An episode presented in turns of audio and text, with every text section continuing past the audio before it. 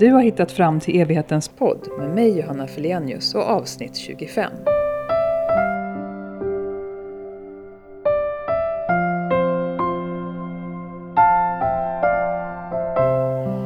Dagens röst kommer från Pitepojken som flyttade söderöver, nu är biträdande jurist och jobbar mycket med familjerätt. Vi får veta mer om denne blivande advokat som ska vara gäst fler gånger i evighetens podd. Vi kommer i ett kommande avsnitt prata om hur det här med framtidsfullmakt funkar och i ett senare avsnitt om bouppteckning och arvskifte. Välkommen till evighetens existentiella café och begravningsbyrå i Uppsala, Daniel Blomqvist. Tack. Daniel, vad är meningen med livet? Jag är inte direkt troende på några högre makter så för min del så skulle jag nog säga att, att finnas för barnen och vara en bra förälder tror jag. Idag är du trebarnsfar. Ja. Betyder det att ditt liv var meningslöst före du blev pappa? Inte det, men nu ställs frågan nu så då blir svaret därefter. Ja. Och hur vill du vara med dem, för dem? Jag vill försöka vara en bra förebild och göra så gott jag kan. Det är inte så lätt alla gånger att vara förälder, men det gäller att försöka. Det här med bra förebild till exempel, vad kan det handla om? Ja, det gäller nog framförallt att föregå med gott exempel för dem. Det, det är väl så att man tar efter sina föräldrar väldigt mycket och gör som de gör och inte som de säger. Och det stämmer ganska bra märker man, tycker jag.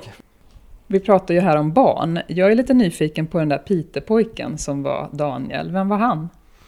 Jag är ju eh, bland norrbottning får man säga, för jag är egentligen från Boden från början, från en liten by där, där jag har växt upp och flyttade när jag var tio år då till Piteå och har ja, växt upp där och många vänner kvar och sådär en, en lite sökare kanske i början där och sen gled över till, om man tänker yrkesmässigt i alla fall, till juridiken. Då. Mm, vi ska komma in lite på det. Blandnorrbottning. Ja, Piteå är, är väldigt eh, lokalpatriotiskt i alla fall. Så att det, det är, man inte flera generationers infödda så är man inte riktigt Pitebo. Okay. Så jag ska, jag ska inte ta på mig att, att vara det heller. Men hur lever Norrbotten i dig idag, tänker du? Jag är där så ofta jag kan. Jag trivs väldigt bra där uppe. Tycker det är fantastiskt. Jag, älskar verkligen att vara där. Men vad tycker du att du fått med dig från den, den kulturen, den miljön? Kanske inte lika pratsam som stockholmare och sådär utan det, det, är väl en ganska etablerad skillnad att man är lite mer eh, tystare kanske, mm. tystlåten. Mm. Då kanske du är bättre på att lyssna? Tror jag, ja. Det är bra i det här yrket i alla fall. Du menar att det är en slump att du blev jurist? Hur då? Ja, efter gymnasiet där var jag ganska trött på skolan. Jag hade lite ströjobb och visste inte riktigt vad jag skulle göra men jag tänkte till slut att jag måste göra något vettigt i alla fall. Så jag sökte på lite olika, jag sökte på någon designskola som jag var intresserad av just då. Så jag sökte det också. Jag kom in på, på de programmen men jag valde då juridiken. Och sen så kände jag ganska snabbt där när det var den här äh, översiktskursen som alla läser i början då. Och som man läser på många andra program också. Men då äh, kände jag att det här är någonting för mig. Det här, det här, det här är kul. Och sen är den här kursen också så, här, så översiktlig så att man tror att det är ganska enkelt och att man har ganska bra koll när man har gjort den och sådär. Men blir man varse senare att det kanske inte är så lätt som man tror. Men den är väldigt bra så, man får en bra översikt av vad som gäller. Och det var då jag, jag kände att det här är bra. På vad sätt var det rätt eller på vad sätt stämde det för dig skulle du säga?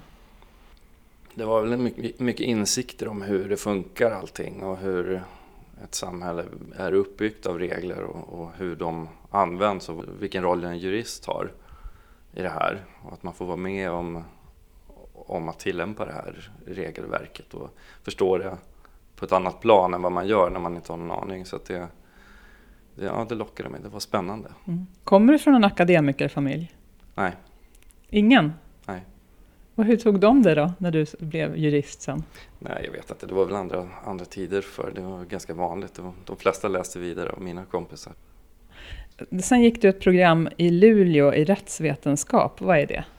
Mm, det är en juridisk utbildning. Man får en magisterexamen eller en, en filkand-examen. Så jag började på den. Men eh, det var ganska mycket snack där att, att eh, man är ju begränsad från vissa yrken som man har när man har traditionell juristutbildning. Så jag sökte över till Umeå då, juristprogrammet där. Vad tycker du att du lärde dig under utbildningen om man kan fråga så stort? Ja, jag tycker man lärde sig framför allt hur lite man egentligen kan om de här olika områdena och hur otroligt djupa de är. Att det räcker att fördjupa sig egentligen i en liten del av juridiken och det är alldeles tillräckligt och nog svårt att, att bli duktig på det. Man, man lär sig väldigt mycket att leta fakta och, och ta reda på svaren.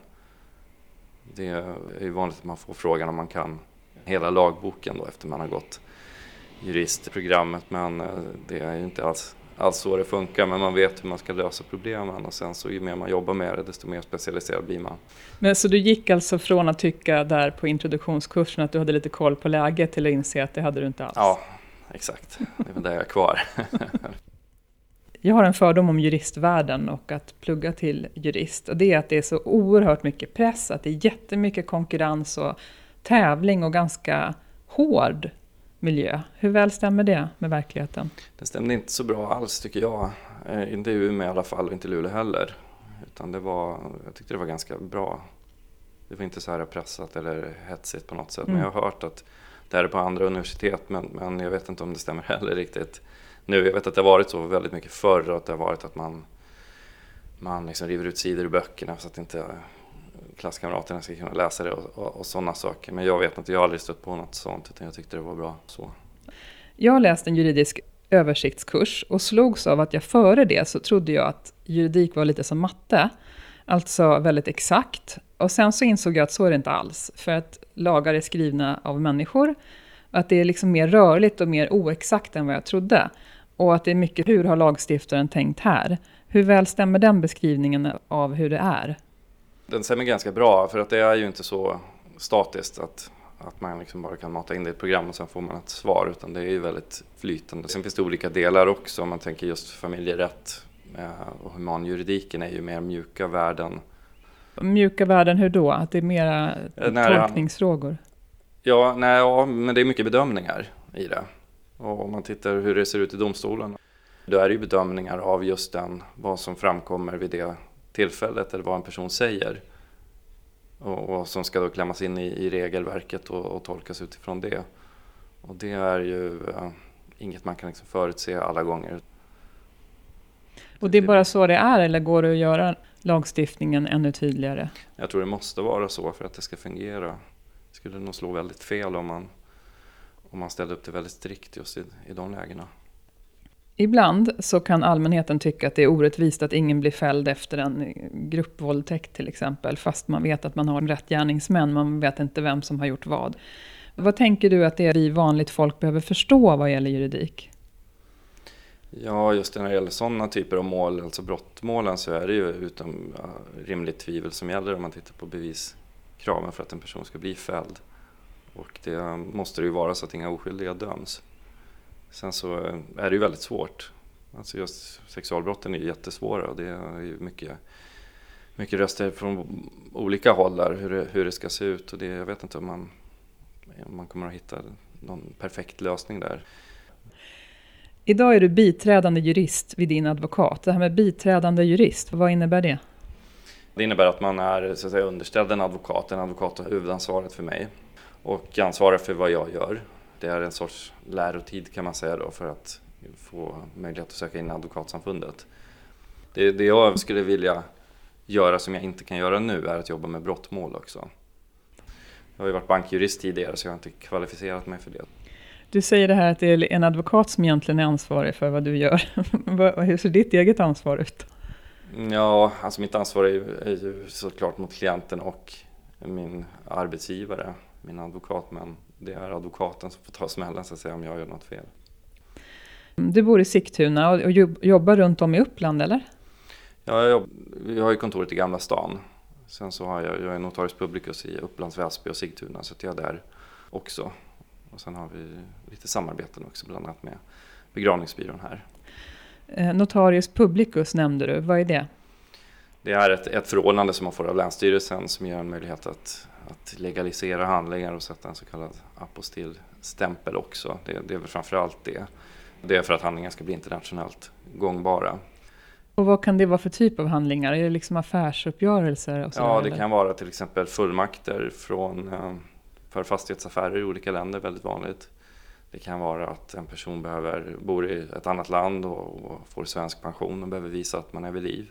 Då får man komma till Notarius Publicus och visa upp sig och få min påskrift på ett papper. Så det är framförallt gentemot privatpersoner?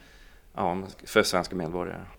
Sen kan det vara tillsyn, man kan få bevaka lotterier eller uppborrning av bankfack som jag hade förra veckan, att man ska vara där och bevittna att det som hittas där i förseglas och förvaras.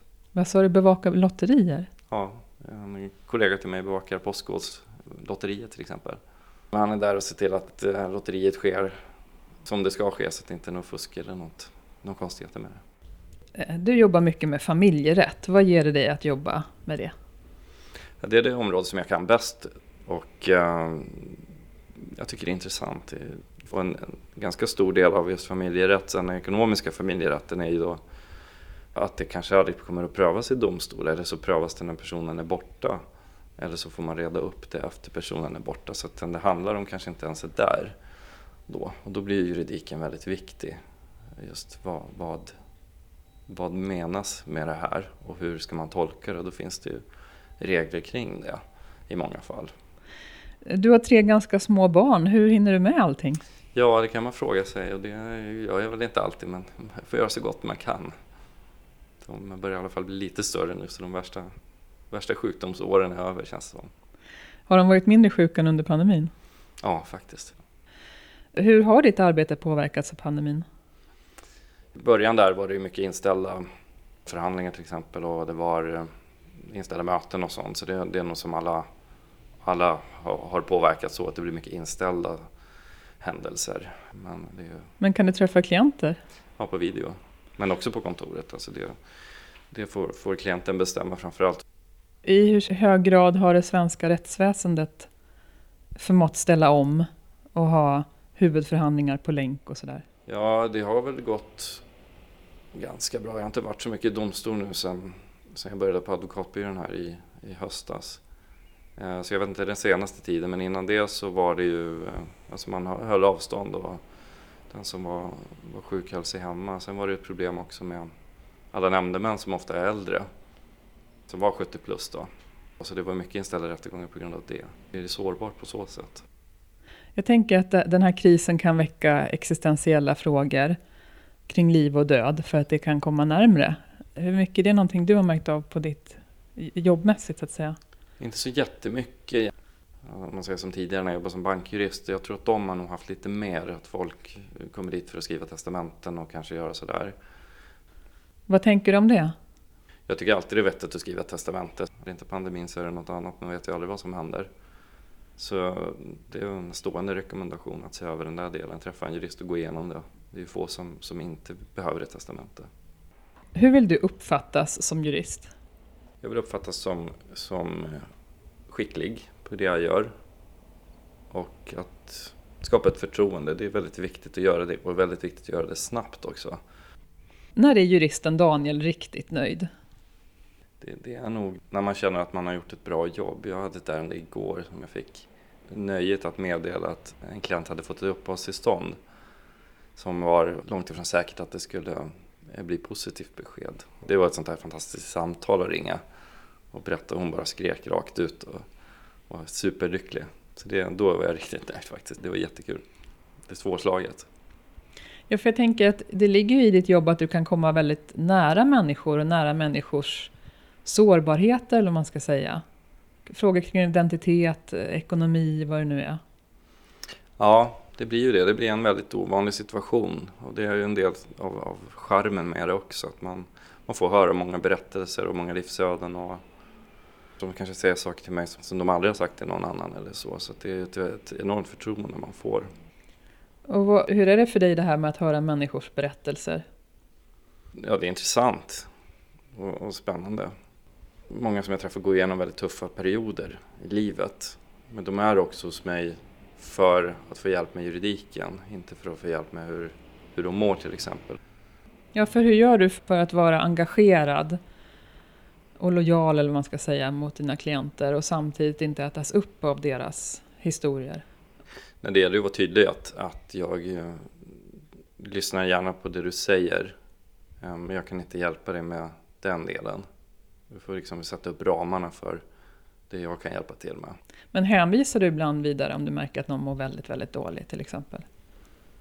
Inte till någon person sådär, men jag kan ju säga att det där är inte mitt bord, utan det där kanske du ska prata med någon, någon som kan hjälpa dig på riktigt med det. Du är bland annat processförare för Migrationsverket. Vad innebär det? Ja, jag har varit det. Ja. Och det innebär att man för Migrationsverkets talan i, i domstol. Då. Och det var framförallt överklaganden av asylbeslut där man företrädde Migrationsverket då och uppträdde i domstol. Alltså hur, hur, lätt eller svårt är det att sätta sig in i de här människornas historia? För du är en, en vit man som har en universitetsutbildning från Sverige. Alltså att, att förutsättningarna kan vara så olika.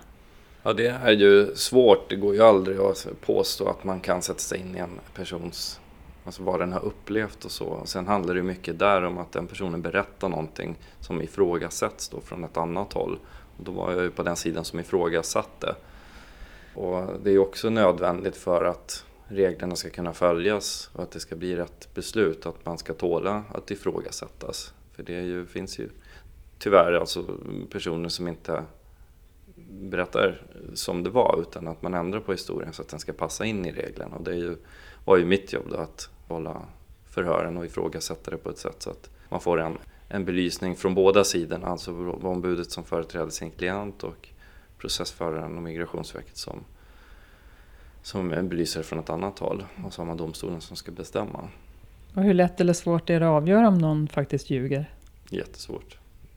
Det handlar ju om att, att deras berättelse är, håller liksom en rät linje och de kan svara på, på frågor runt omkring det. Mm. Och det är väldigt svårt om man har övat in en historia. Det blir lätt att det blir någon detalj som inte stämmer och, och, när man får frågor om den då, då sticker det iväg åt något annat håll och sådär. Så då, men det kan ju ha andra förklaringar också, så det är ju ingen som var där och, och vet vad som hände så det får man ju ha med sig. Men det är ju vad som kan visas för domstolen som de ska ta ställning till. Jag kan tänka mig också att eh, det ofta är som man har med sig tolk. Mm.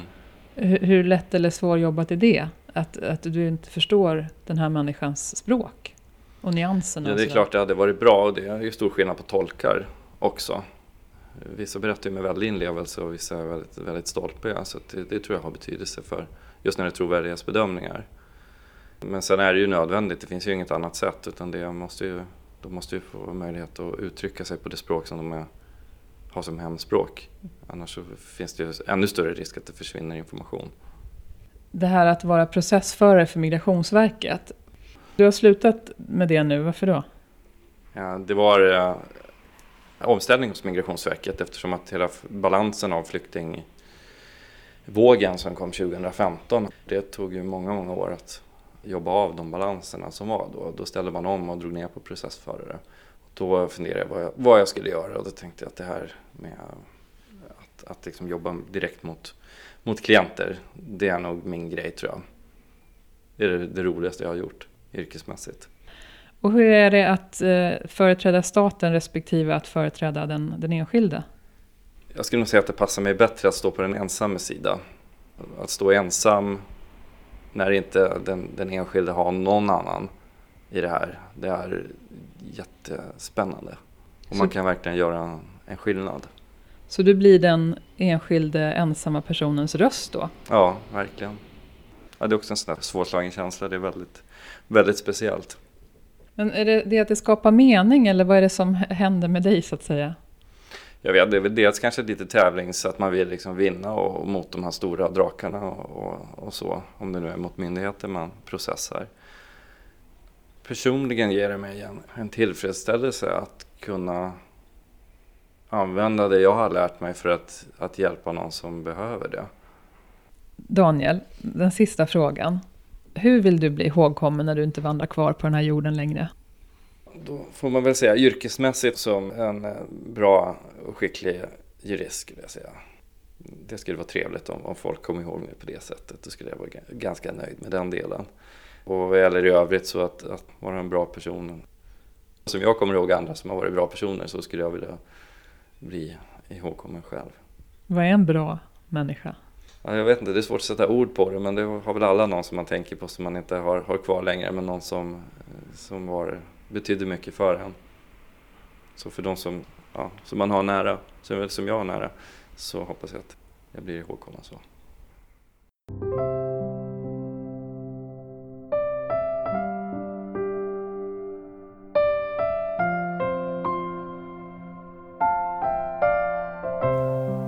Det berättar Daniel Blomqvist här i evighetens podd. Nästa gång han är med handlar det om framtidsfullmakt och meningen med det.